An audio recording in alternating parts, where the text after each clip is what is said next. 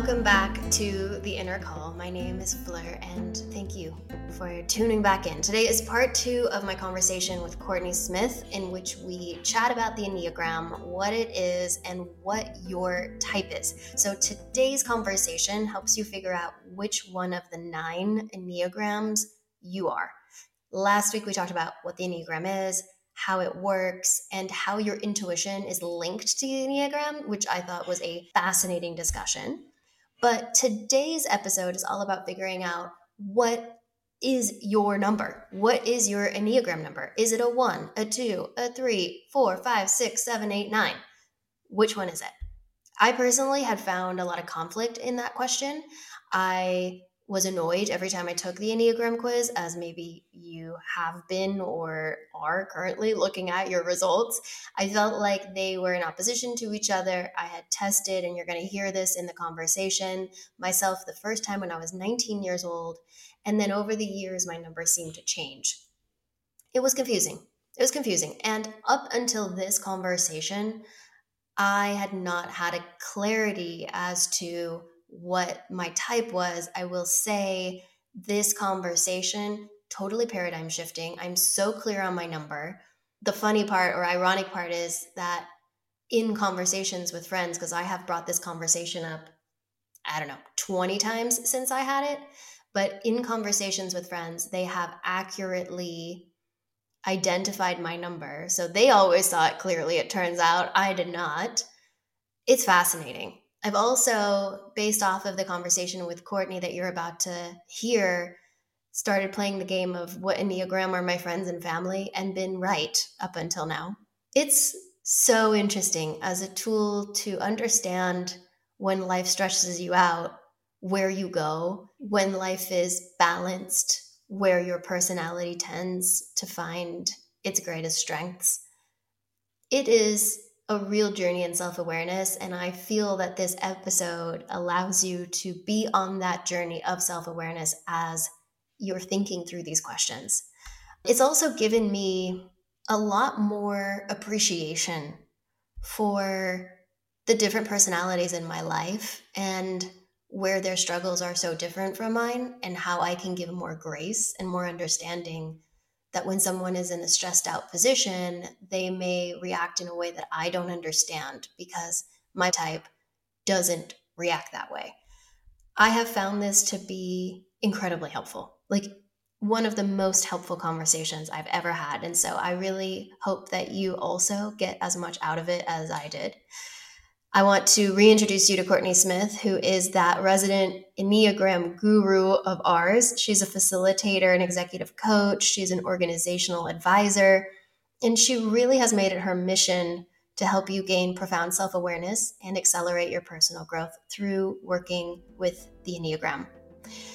Today, you're going to figure out what your type is through Courtney's brilliant explanations, her infectious enthusiasm, and that little sprinkle of magic that she adds to the conversation. Definitely listening closely to this one and let me know what your type is. I'm curious. Is there another part of the Enneagram that you feel is very helpful for people that is often missed or or perhaps misunderstood? Yeah, so I can talk about this in a spiritual lens, but it doesn't have to be understood that way. I'm going to use that language, but if I were in a corporate environment, I would talk about it differently. We're spiritual over here, so it's, it's allowed. okay. okay. um, one of the things, like if you if you read the books, uh, one of the things they talk about for each of the types is the passion. And what does this mean? So so a passion is really taking from like an early Greek word where passion means the suffering. From a spiritual perspective, part of what I would say is the human journey is the necessary initial separation from source that happens as we become creatures of this world.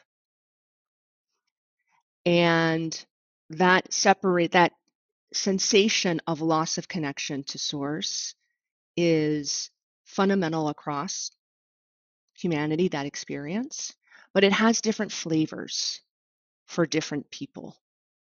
what that loss feels like a loss of. And so, one way that you can look at each of the Enneagram types is what is the kind of existential suffering that I experience day to day because as I experience challenge and disconnection and suffering and loss in this world, at some level, it is reminding me of that first loss, that first disconnection from source that I experienced. And this becomes almost like an emotional lens through which we're now registering trauma in this world. And so the passions of each of the type are really the language or the way we would kind of synthesize that flavor of suffering for each of the types.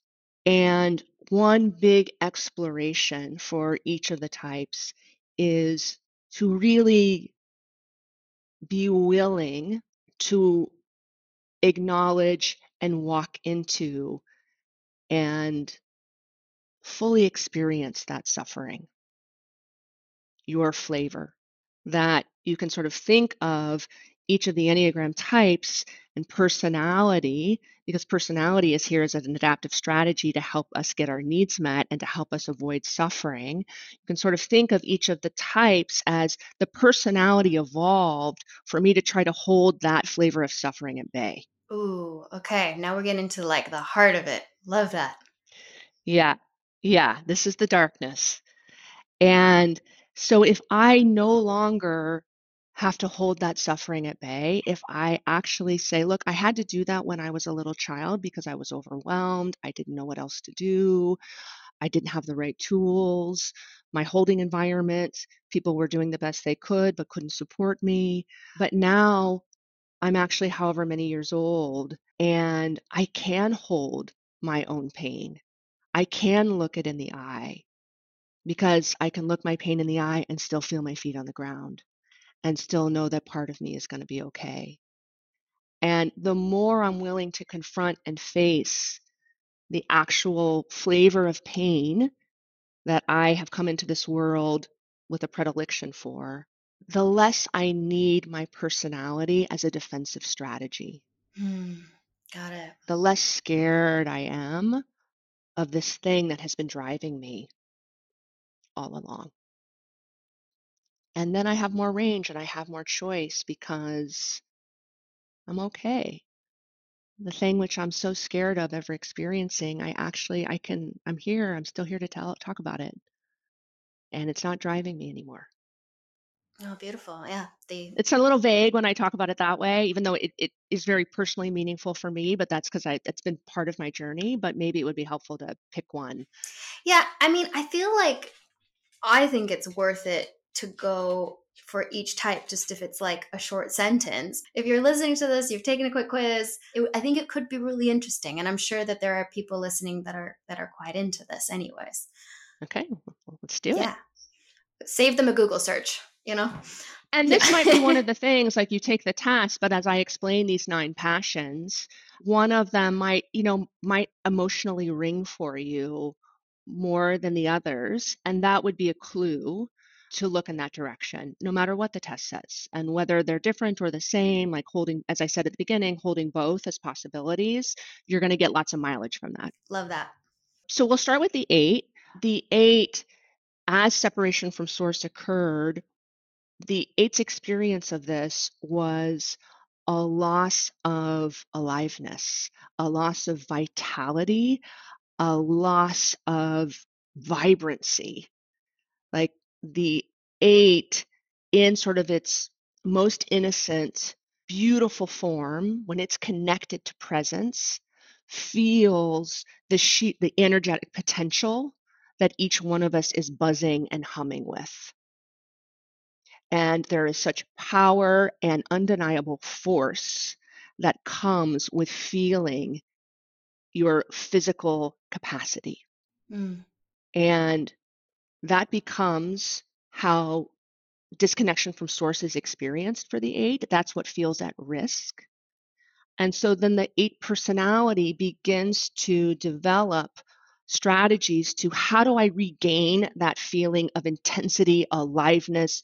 Huh, mm. here I am. Don't ignore me. You can't ignore me. We, the passion is what we call lust, which is not a sexual lust, but it is more like an insatiable desire for everything to be in high relief. I don't want to just have, you know, a conversation. I want the conversation to be juicy and I want to have conflict. And I want to have pushback and I want to feel you like in the conversation. I want to feel myself. Like I can't have it just be a dry, bland, hi, how you doing? I want to be provocative and I want to like feel that there was something that happened right then. And the as I'm listening to this, I'm like, I got a few friends that fall into that category. I don't need them to take a test. I already know. And so they're kind of making their way through life trying to feel that in everything. And so they can become controlling, domineering, you know, too much, too much for people in quotes. But that's what they're trying, that's their, their passion is life feels dead as mm-hmm. it's happening to yeah. them. Which is also why I love them, right? Yeah. Yeah, because it's yeah. like a boom, like you know they're in yeah. the room. Yeah. Yeah, okay. exactly. Exactly. So that's the eight. Um, the nine, which we call the peacemaker, also a body type, as I said, and their sort of connection to source, their quality of presence that they register is is really one of unity. Mm. And the harmony of the fabric of the universe as one and the deep feeling of groundedness and peacefulness that comes when we sense ourselves as part of a larger entity. And so, this type, what a beautiful quality to feel that dialed into something bigger than ourselves and to feel the peacefulness and the serenity that that comes with feeling connected part of something bigger that becomes what the nine personality their strategy is all about and that becomes that which feels at risk when challenge and suffering occurs for the type 9 and so we call their passion sloth mm. which in our language has like a feeling like means laziness, but that's not at all what we really mean by this. What we mean is from the nine's perspective, they so want to feel part of this larger unfolding that they begin to X themselves out of the picture and are willing to sacrifice their own individuation so that they can feel and hold on to that larger connection. Mm. It's so interesting listening to these and like being able to identify very specific people in my life. I have a member of my team. They're going to listen to this and be like, "Who is it?" Um, but I have a member of my. Oh, they'll know. They're going to know. Um, but I'm. But it's interesting because I've watched her often, and, and like you have to stand up for yourself. Like I need you to ask for more money. like you know like i've had like six month check-ins with her i'm like and this is the part where you ask for a raise that's so cute yeah but that's she's not gonna do it but she's like connected to the vision and connected to you know like and her heart is so pure and she is this peacemaker and this this bringer of light and uh, i just love her yeah. so much but when you're saying this i'm like oh yeah but i can also see where there's that that difficulty then in in becoming the individual yeah. who's asking for like the egoic needs. Yeah. It's such a yummy feeling right to be part of this field. From their perspective it's like the moment i ask for what i want or i dare to disagree or i dare to speak up the moment i risk disruption it it it feels catastrophic. Why would i why would i you know my my own individual needs feel so small in comparison to how yummy this feeling of connection feel like this feeling of being part of a field i can just go right back to that mm. and so we call that passion we say sloth but what we really mean is self-forgetting like a loss of connection a, a literally forgetting to check in with the I, an overlooking of the I. I also want to say, like, just listening to this gives me even greater clarity then as to how I want her to show up for herself. Like, it's really actually helpful hearing this and going, oh, like, that's not even just social conditioning. That's deeper than that. That's like, that's not cultural. That, that really is something she is going to need my support to like attain yeah. for being able to speak up, right? Like, I need to give her space for that. Yeah. I mean, like, of course, as you know as women we have there's all sorts of social conditioning that's layering yes. on top of this but but for her this is an existential wound right that you can sort of think has happened to her over and over and over like hundreds of times because that's the way she's sort of shown up the way she came through yeah. into this world and so it feels really really risky to her to to do th- something differently and the journey for the nine when we're um, in relationship with them is to my analogy is always it's like they're part of a symphony and they're refusing to play their part mm. because they're so tuned into the bigger musical enterprise and listening to all the different instruments that they kind of forget that if they don't play their part actually the whole symphony suffers mm. and sometimes their part is being first violin like sometimes their part is being really really loud and and helping them see that when they ask for what they want, when they stand up for their own needs, actually that creates more unity, more harmony. Love that. Yeah, true. So, type one is known as the idealist.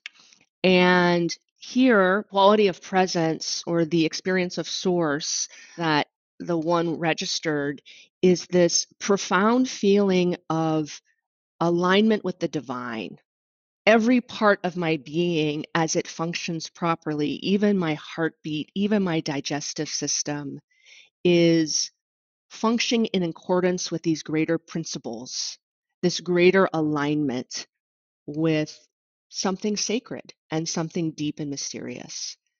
And when I have an experience that all parts of me, as when they function perfectly, are in accordance and in alignment with divine spirit. I feel this sense of wholeness and integrity and kind of profound goodness inside me.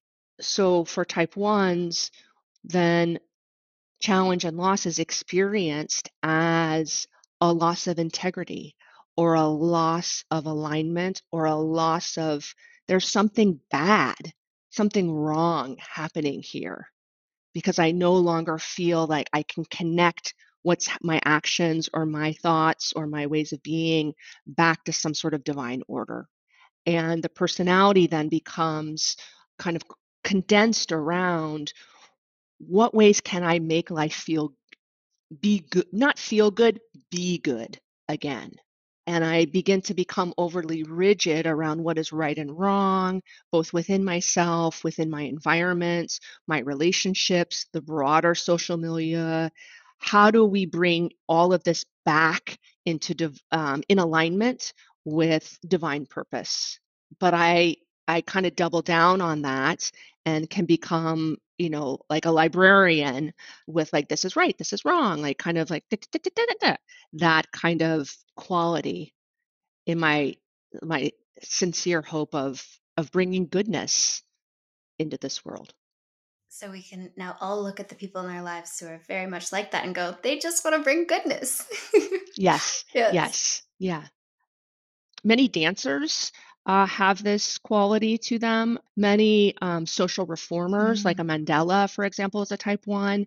And you can see that in their highest side, um, that focus on right or wrong.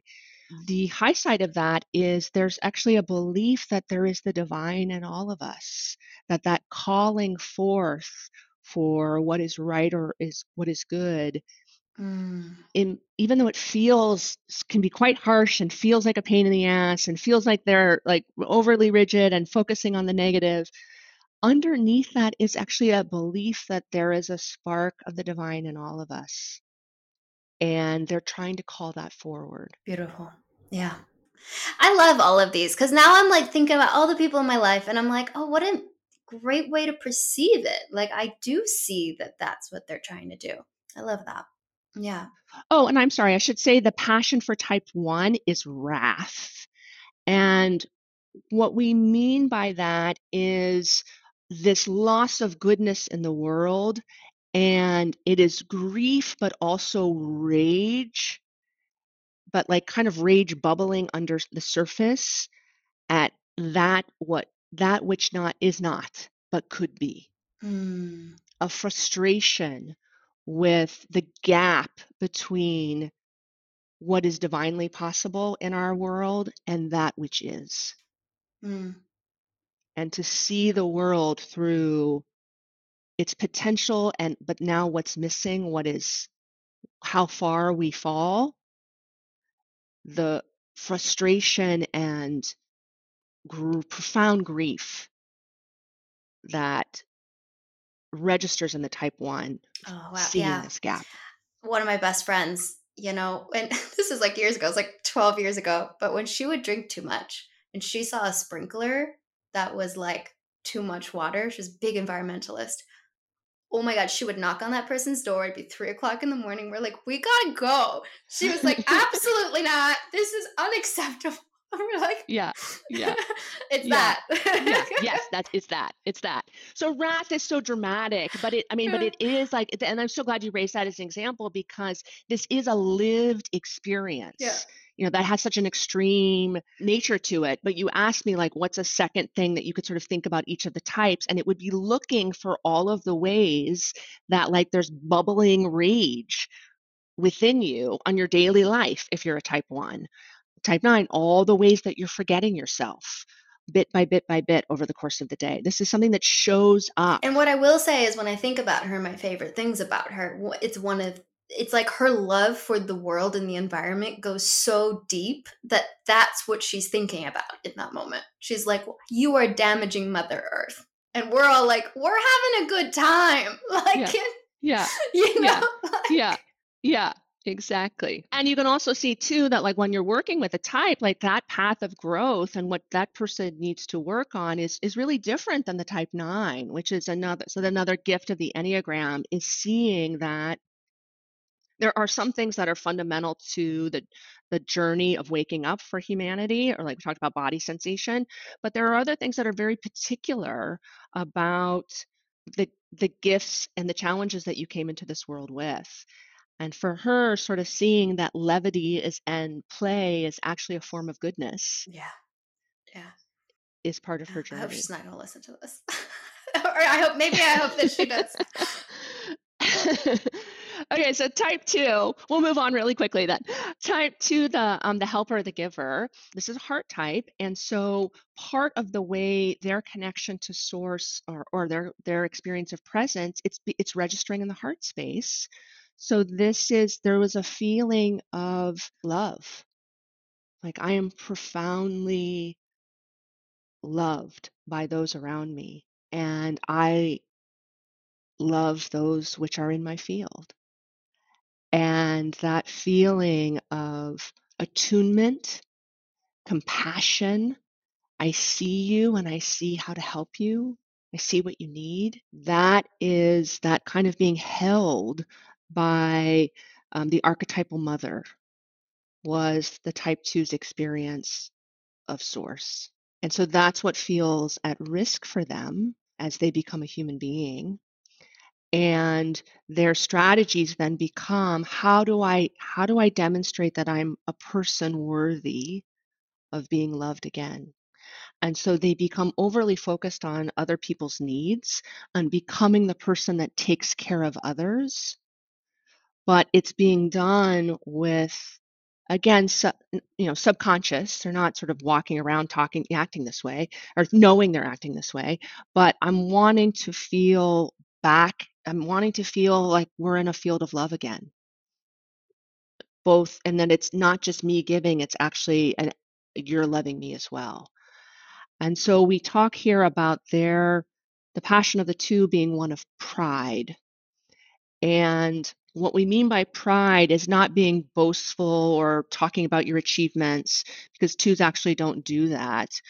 What what we talk about, the original meaning of pride is aligning, putting yourself too close to God. And so, in other words, the two's very understandable urge to take care of other people so that they will take care of them, by de- definition, now separates them from humanity because they're now the one that's always giving. They're the one that's not ever on the same playing field as the rest of humanity. Maybe a bit like Mother Teresa syndrome. Exactly, exactly. And she's a two. And so they become unreached at some to some level kind of unreachable in their insistence on running relationships where they're the ones that always give. And so there's suffering that they're generating for themselves and that very understandable first action, which was, how do I prove that I'm lovable? That passion of pride, looking for all the different ways that you hold yourself above as the one who can give, the one who has something to offer, the one who needs nothing, that becomes the flavor of the passion for that for the type 2. Type 3 is the achiever and here the feeling of being connected to source or the quality of presence is about having intrinsic value.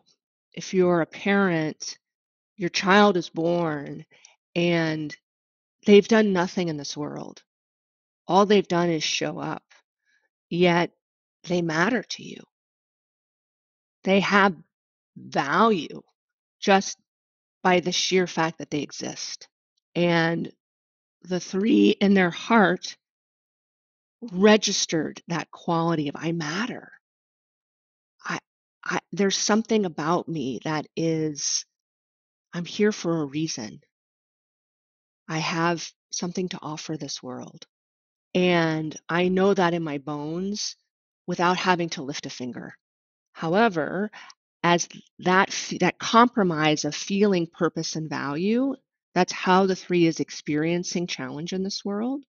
What happens then is the three then begins to feel that they have to demonstrate their value and demonstrate their worth.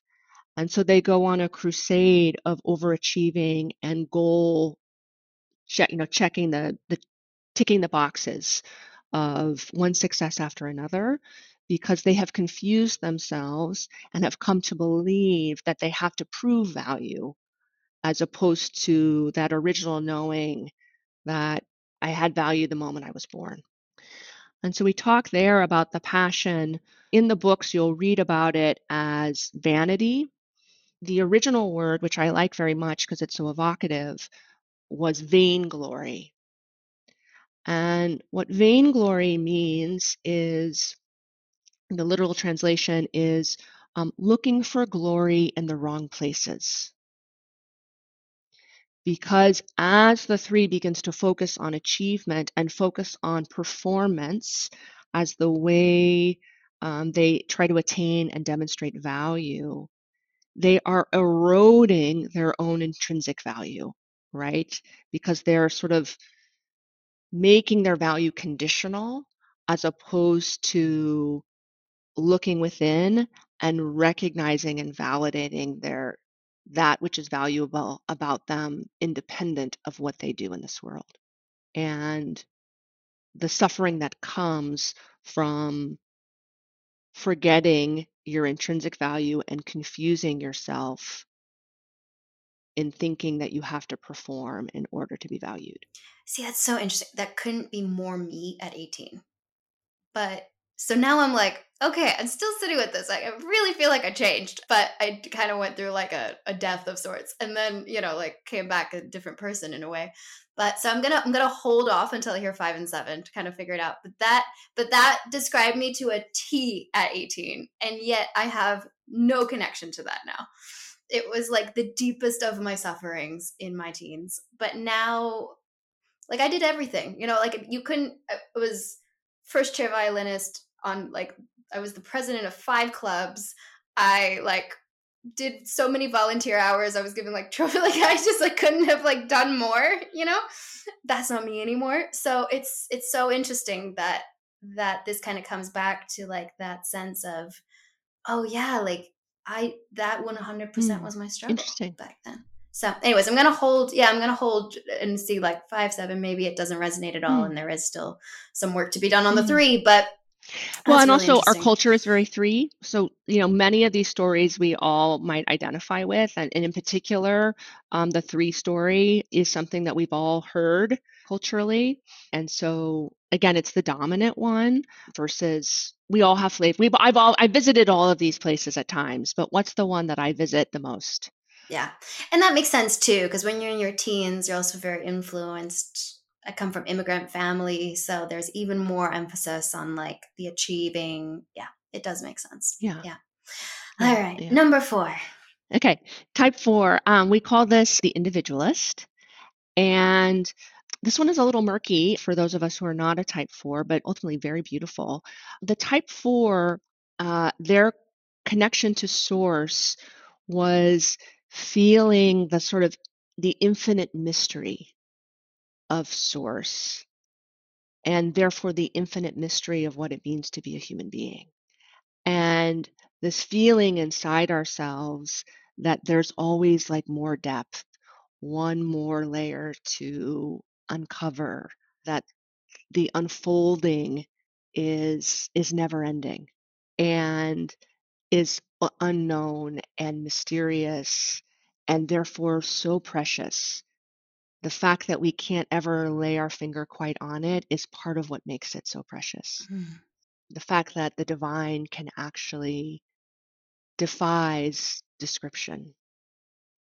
And because the divine def- defies description, so do I. That connection to depth and the soulfulness of the connection to the divine or the quality of presence again feels like what is lost for the four as they become a human being and encounter suffering. And so, from their perspective, the world feels very flat and cheap and superficial and ugly.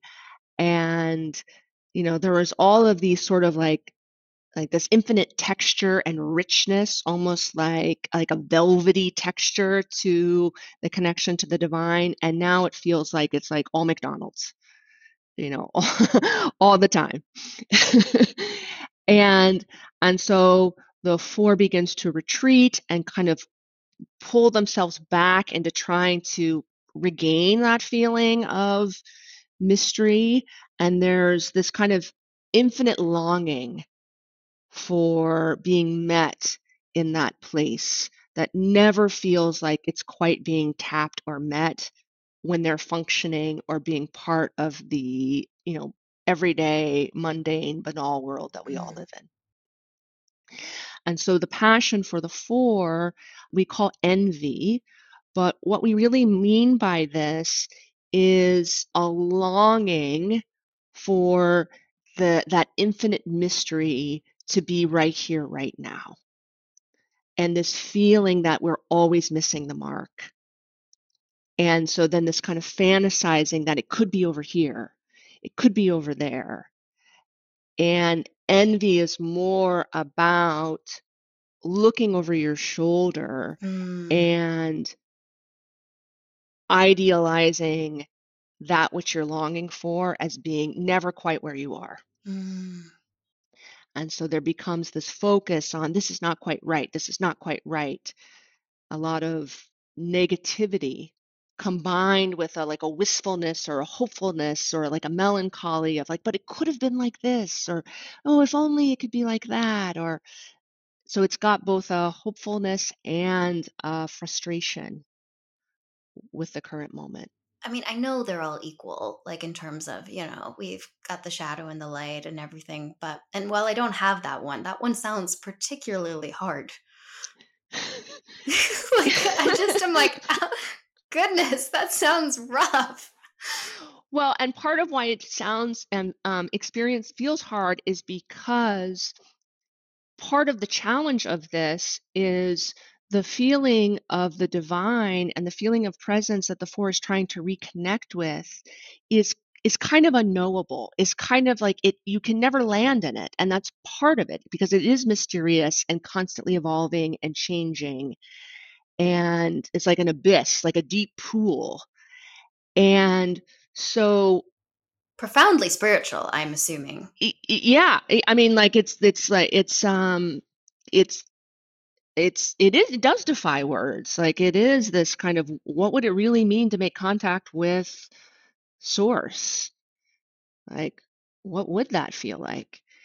And so the four because that it, what it's longing for can actually not be named mm. the not this not that not that becomes the only way to know it right? If something is unknowable and defies explanation or defies language, then the way I try to get at it is through its opposite. Well, I can't describe it, but I know it's not this. It's not that. And so that focus on negativity is really the only way to narrow in on something that ultimately can never be narrowed in on. And so fours are attached to that negativity as a strategy for trying to reconnect themselves to those of us who aren't fours, it sounds hard and challenging. And to the four, that's kind of the point. Yeah. Yeah. Yeah. That makes sense. Yeah. There's a beauty in that. There's a torture in yeah. it yeah. that yeah. is delicious to the four. yes. Yes. But me, who is very obviously not a four, I'm like, ouch. yeah. Gives great uh, compassion. Yeah. Yeah. Um, okay, so type five we call the investigator. And here we're now moving into the head types, the mind types. And so the quality of connection to the to source that the five experiences is in the same way that the four is sort of experiencing the divine as this like unfolding of true nature. The five is kind of experiencing the connection to source as you know endless discovery. The ability to see and then to see again and then to see again.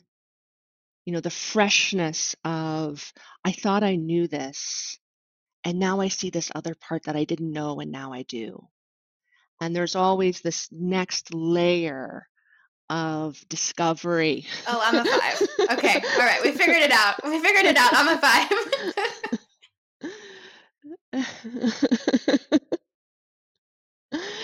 and so there's this fascination with like what does it mean to know something?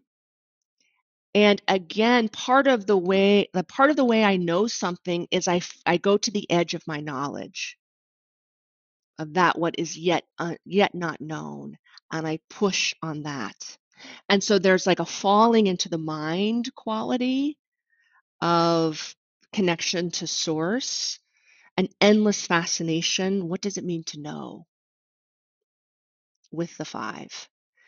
And that is what feels like goes offline for the five as they experience this world. It feels like I now am really confused. Life is really jangly. There's a lot of noise, and I no longer can feel what, what is true and what is not true. I've lost my ability to make sense of silliness and truth. I've lost clarity. Mm. I feel confused. When I used to have a very sharp, distilled, precise ability to see and to mm. perceive and know and see the edges of something. Yeah. And so there's a retreat from the world um, that the five is doing in their desire to kind of regain mastery um, in a in a in an intellectual way to know. The five believe feel begins to experience like if I'm in this world, I can't really know it, and I want I want to know it, so I pull back. Mm. Okay, yeah, I can see a big part of myself in that but it, yeah but again like i want do we have multiple sufferings well i mean there's some types that really it's a complicated answer, but you're going to have one that Yeah. feels really, if you're like, and you might, you might just sort of hold a couple in your Yeah. mind's eye. Yeah. Yeah. Because I will say, so far, I would say like almost none of them, except for the little bit of the three in there, possibly that I really identify with a part of my life. Five more mm-hmm. so in that, like, that search for answers and clarity and needing to know more and more and more and go deeper and deeper and deeper. Where I think most people would be like quite happy with, okay, like, we figured it out. And I'm like, yeah, but you know like oh, what if we look at it this way what if we look at it that way it's like an endless search for meaning yeah i could see that part of it but i haven't really perceived it as a suffering in life i've actually Mm. really enjoyed that search so Mhm, that's mhm. that's maybe where i'm confused in listening to this and Mhm. perhaps other people have heard that in their own types to be like yeah but i, I actually that's my driving force right Mm-hmm, mm-hmm. could that So also be yeah, so so the suffering that comes then for the five is what we call avarice. And again, we understand avarice in our culture to mean greed, but what avarice really means is withholding. Mm, And so the particular suffering for the five is not the search for knowledge, is not the search for clarity. It is the strategy that they have developed in order to attain that knowledge. And so what creates the quality of suffering for the five is their pulling back from the world this withholding of their life force, this withholding of their resources and energy, because their story is right because their experience was i was connected to this this beautiful clarity this feeling of like illumination light bulbs going off as i was connected to source and then i came through into this world i became a human being and it feels like it's just a lot of noise so they quite understandably make them the have the misbelief that if I if I leave this world, if I pull back from this world, I get that clarity again. When actually, the more I pull back and withhold mm, from being a full human being and fully participating in the muddiness, the mess, the realities of what it means to be both animal and spirit at the same time, actually, the more I confuse myself, the more I lose touch with reality. And so their quality of suffering is this refusal to participate mm. and the ways it actually takes their mind offline and begins to take them further away from their quest for clarity, even though at the very beginning it was very well intentioned, their why they did it. So my question to you would be not just like, do I, I, you know, ooh, I love that feeling of, you know, endless discovery and, but do I actually see in my life all the ways I withhold energy, withhold myself from the situation? Maybe I have to listen to seven then too. Yeah, because that's the suffering of the five. yeah, I don't know if I do that so much. No, I think, I mean, this is, it's, it's fun to talk with you about and I, I love, and it's, I mean, and your listeners are probably doing the same thing. Like, "Eh, what about that? Exactly. Yeah. That's why Yeah. I'm that's why I'm like allowing it too because I'm like this is kind of fun to help people kind of sit through and identify people in their life and kind of really start and I invite everyone to do that. Like really start questioning because that's the self-awareness aspects of Yeah. this. Where do you pull back? Where Yeah. do you Yeah. because like you said we each have parts of this we've all experienced certain angles of this so yeah let's hear six and seven and then i will come to a grand Okay. conclusion for myself as to what my suffering in this life Okay. is really about uh, Okay. So type six, which is my type, we call the, this type the loyal skeptic, which is kind of a funny name. And what we mean by that is The six is a mind type also, a head type. And so the six's connection to source feels like this immediate intuitive ability to see reality in its entirety and to see all the connections, to see everything that's happening, basically to see truth in the moment.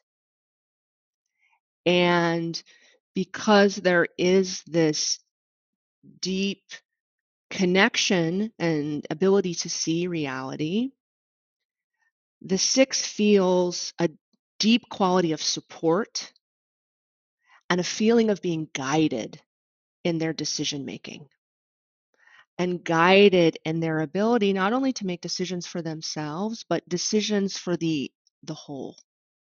Because the six can see how it's all connected. And there is this feeling of stability that comes like which i'm sure many people have experienced this that the feeling of like i know what to do here. I know exactly what to do.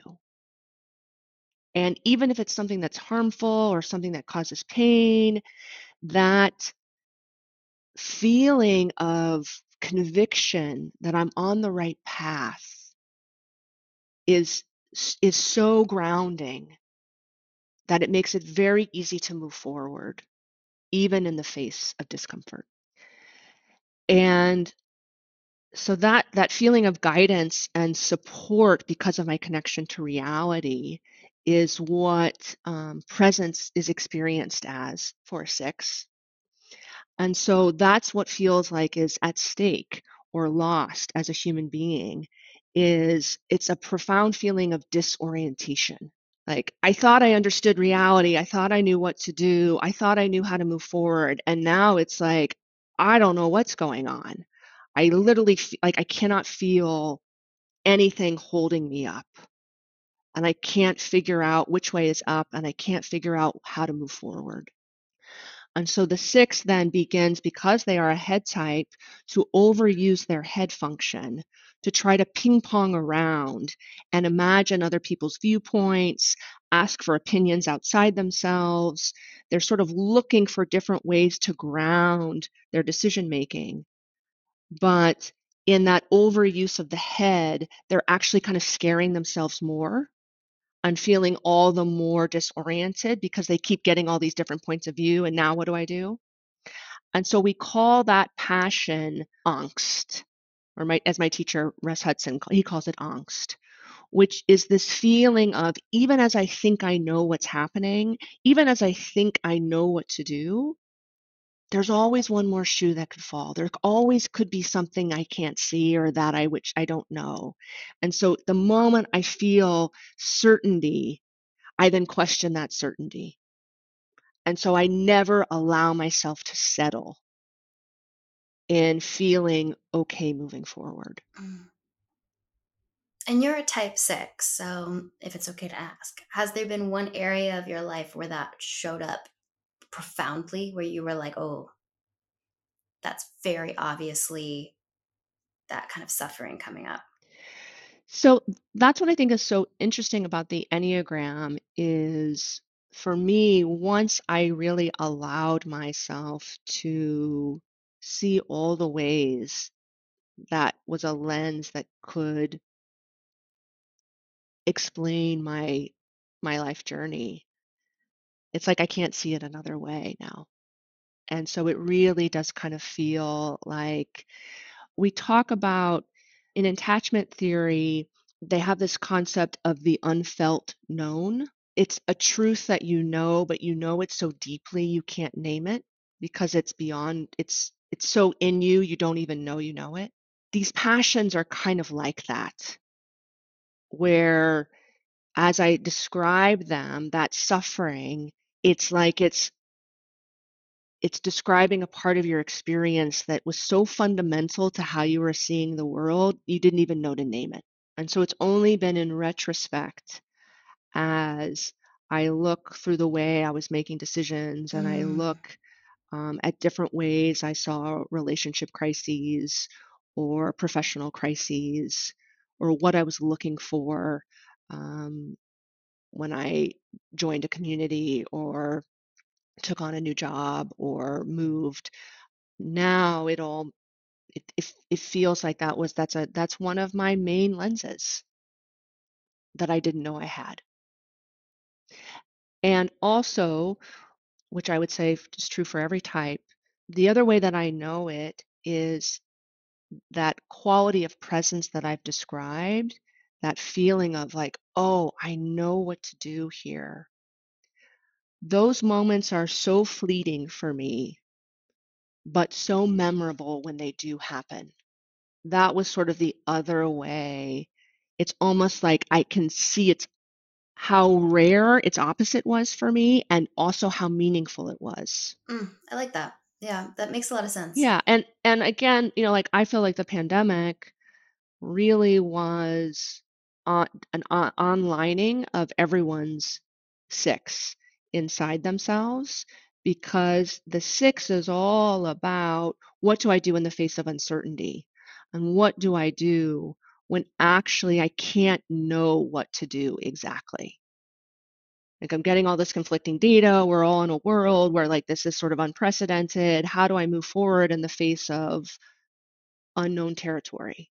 And so you can sort of there are elements of that for all of us at different moments in our life and also you can sort of see what happens socially and culturally when we're all having how jangly everyone was and how much disagreement there was and how scary it was and um, how unsettled people felt and they overate and they overdrank and they you know and they tried to soothe themselves. Like that's all the sixth way of being in the world that was like turned on for a lot of people during this phase of life mm, that's fascinating yeah. yeah and i think it's still very true in its different manifestations now of all the yeah. other unprecedented things that are happening.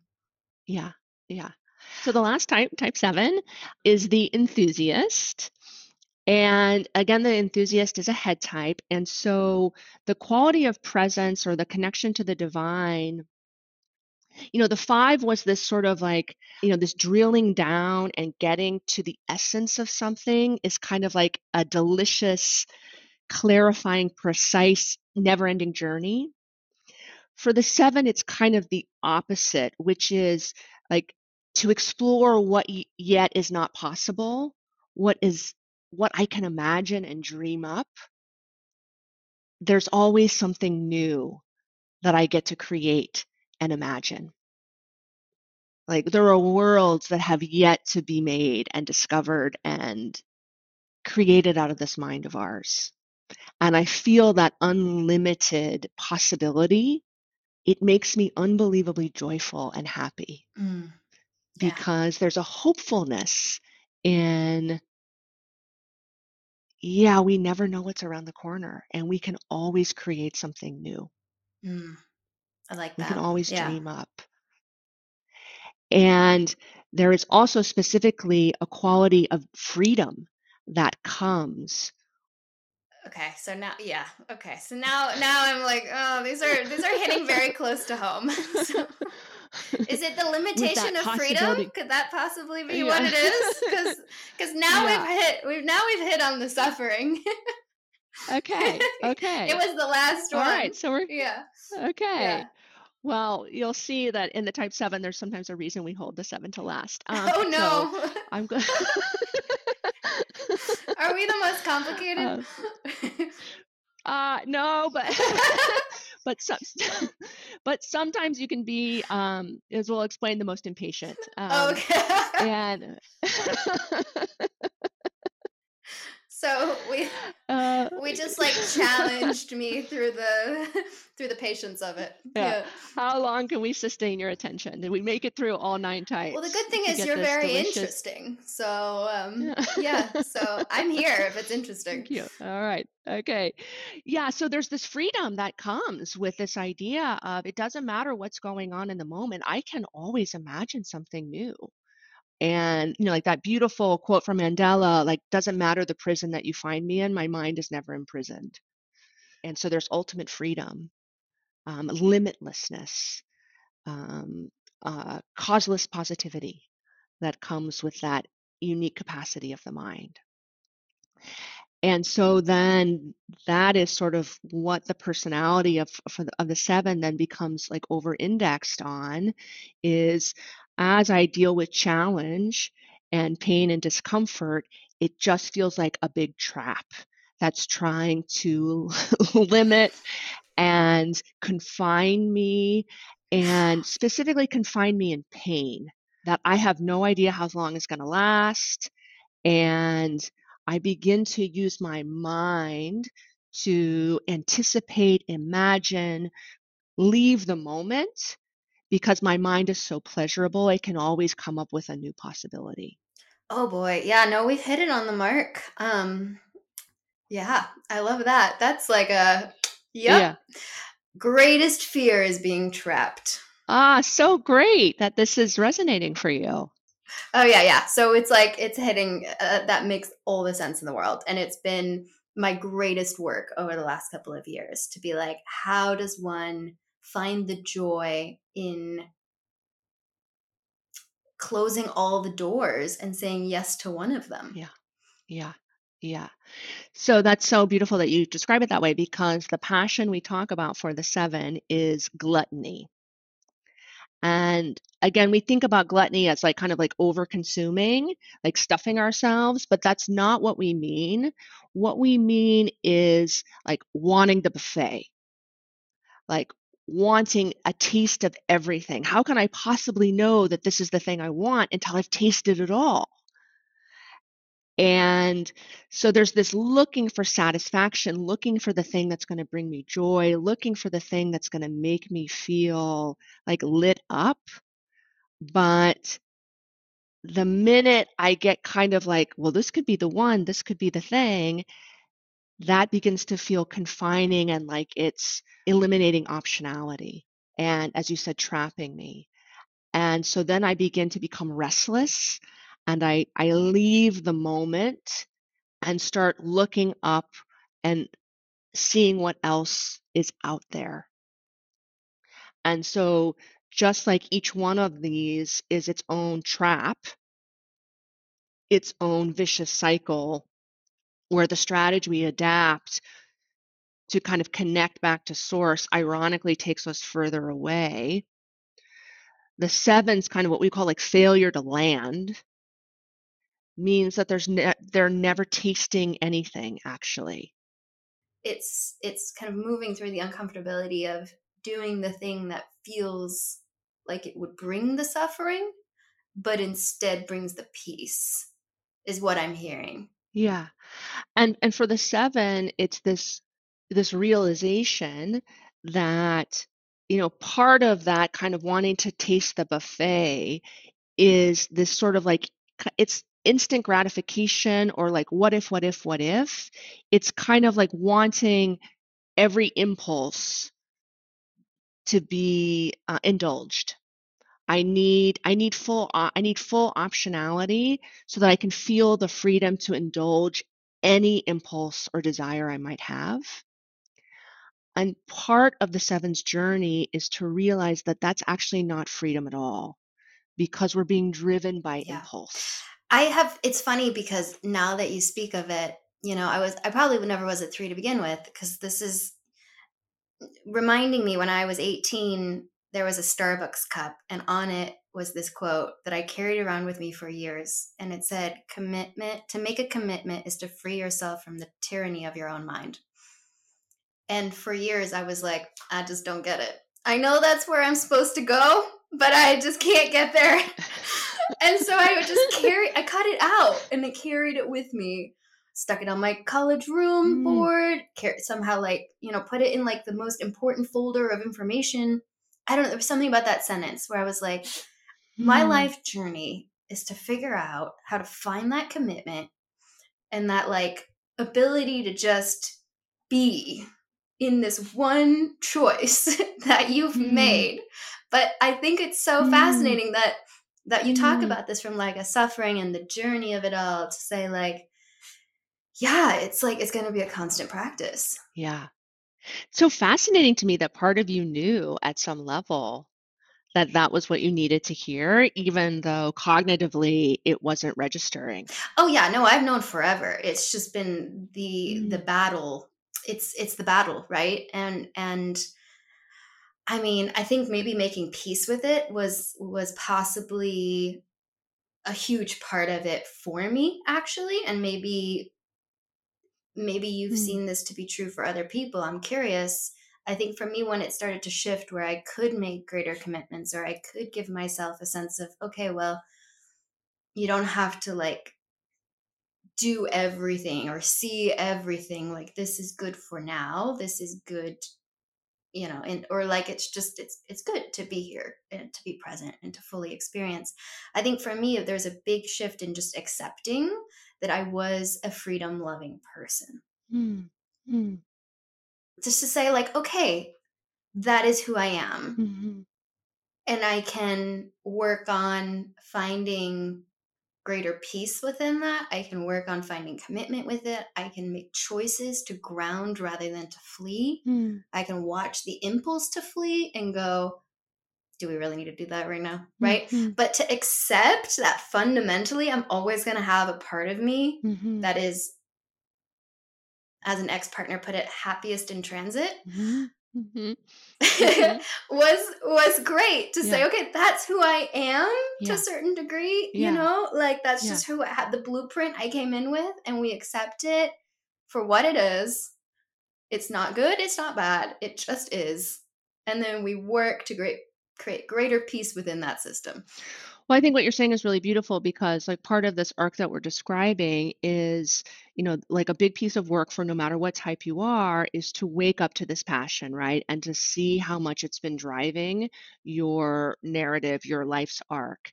And there's there's a lot of, you know, tears typically and, you know, kind of a ugh, I see what I've been up to and regret sometimes, profound regret that each type is likely to experience as they they wake up to the the reality that they didn't know they were living.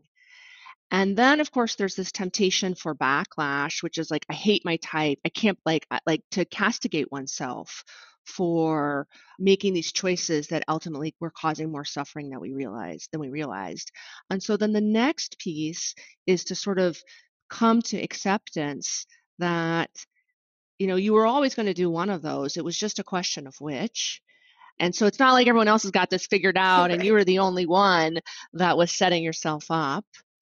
And to rather than push away that part of yourself and try to do the opposite, um, is to rather, as you described, sort of s- love that part of yourself. And the moment you kind of welcome it and no longer push it away while also seeing what it's up to, that's kind of what takes the sting out of it. Because pushing it away is allowing it to run you just as much as it being an automated pattern. And and then the next part of the journey is to see that that impulse to find joy and freedom that that's actually a really beautiful fundamental part of being human.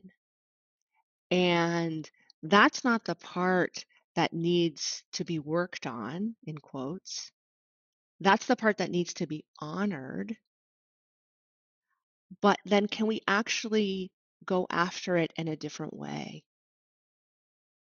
And can I actually realize and come to see that I don't have to change my circumstances? I don't have to break up with my boyfriend or girlfriend. I don't have to necessarily leave my job. I don't necessarily have, as you said, be in transit in order to attain that. you mean you don't have to burn your whole life to the ground is that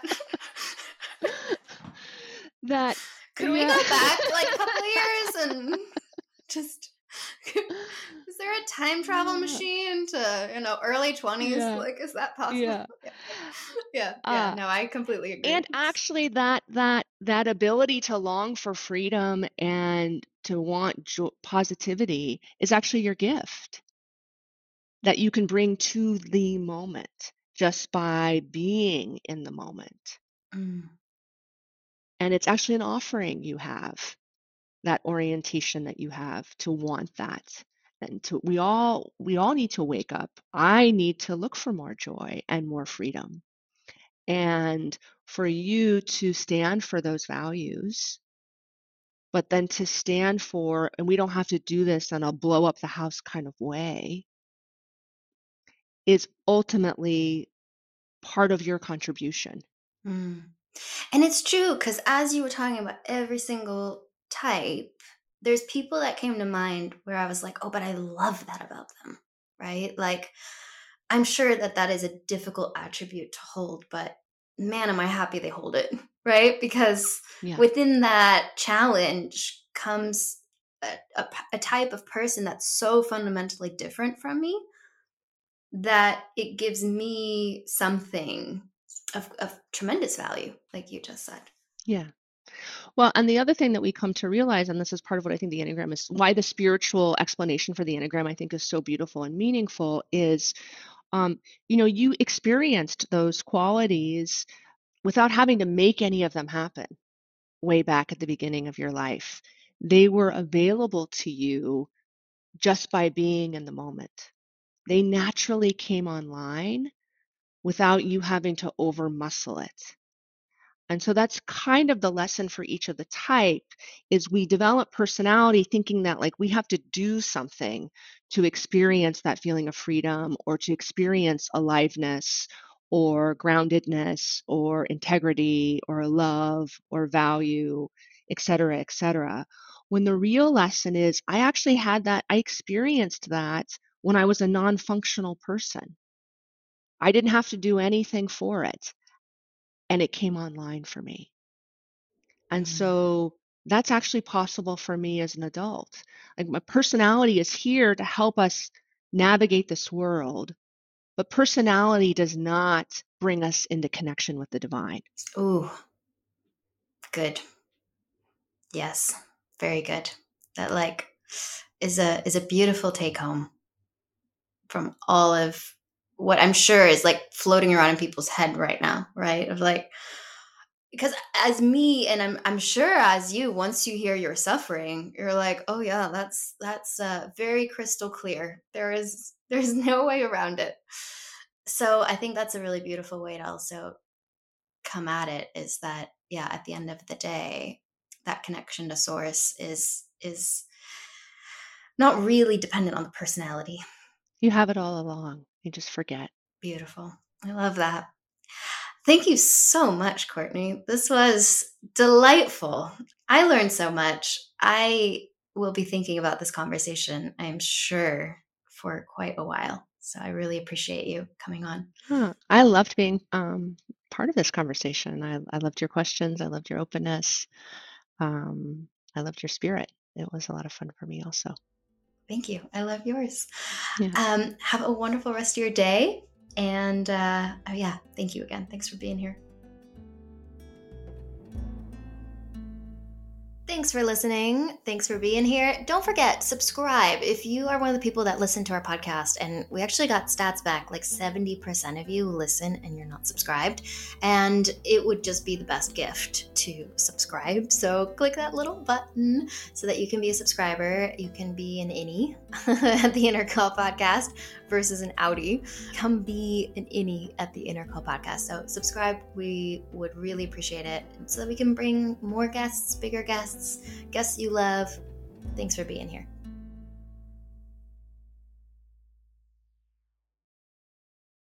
What's so special about Hero Bread's soft, fluffy, and delicious breads, buns, and tortillas?